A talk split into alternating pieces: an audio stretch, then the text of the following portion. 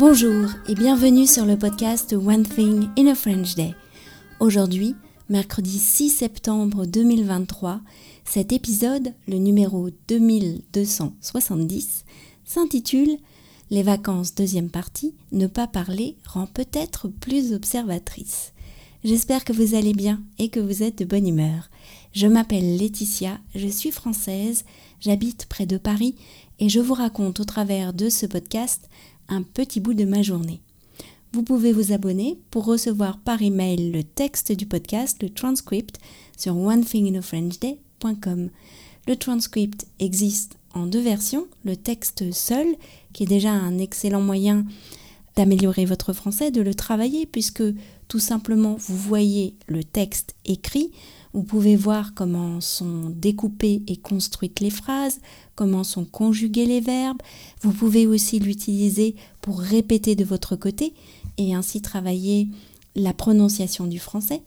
Ensuite, il existe la version enrichie qui vous permet de donner à votre étude du français une autre dimension, car j'aime bien euh, dans cette partie enrichie vous montrer trois tournures de phrases utiles, c'est-à-dire que je sélectionne trois tournures de phrases qui peuvent passer inaperçues quand on ne connaît pas la langue, mais qui en réalité sont vraiment typiques et naturelles pour nous en français.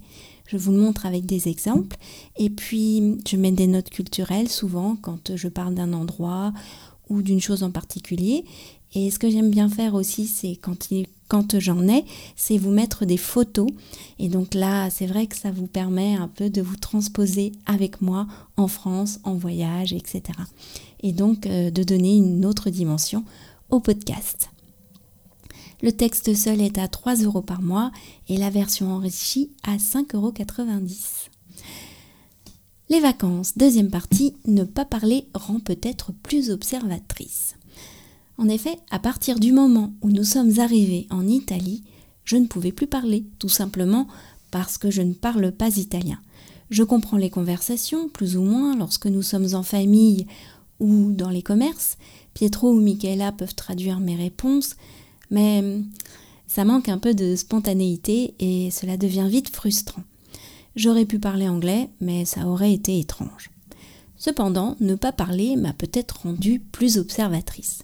Notre maison, à la campagne, comme ils disent là-bas, c'est-à-dire dans les terres à 10 minutes de la ville, se trouvait au milieu des champs d'oliviers et d'amandiers.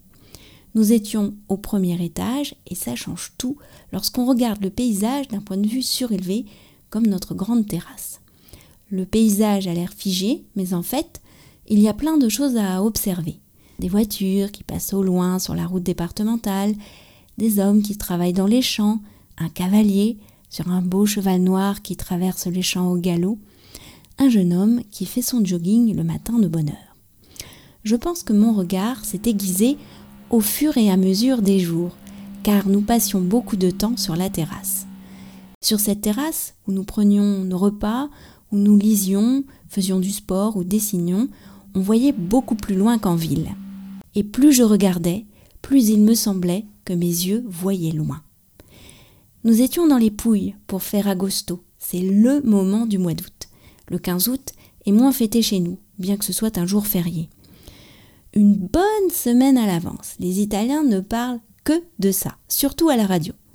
Les magasins sont tous chiuso la semaine du 15 août, les familles se retrouvent dans leur maison de campagne pour un grand déjeuner et les plages sont déjà remplies de monde à 8h30 du matin. C'est la semaine de vacances de la vraie folie. C'est à ce moment-là que nous avons décidé de visiter Bari.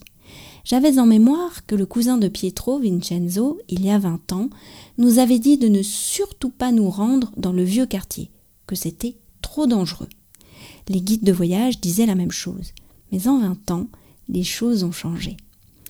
Après un tour à la grande librairie La Feltrinelli du centre-ville, qui avait des airs de foils à Londres et qui grouillait de monde, des jeunes comme des moins jeunes, qui a étonné les filles, nous avons plongé dans Bari Vecchia un enchevêtrement de petites rues étroites qui mènent au bord de mer.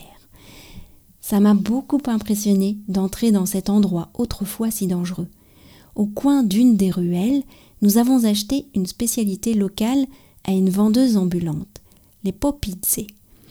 des femmes font frire des boulettes de pâte ou des carrés de polenta dans des grosses bassines remplies d'huile. Les rues se suivent, étroites et sinueuses, mènent à des petites places. Il y a des églises, des petites cours sombres, des passages étroits.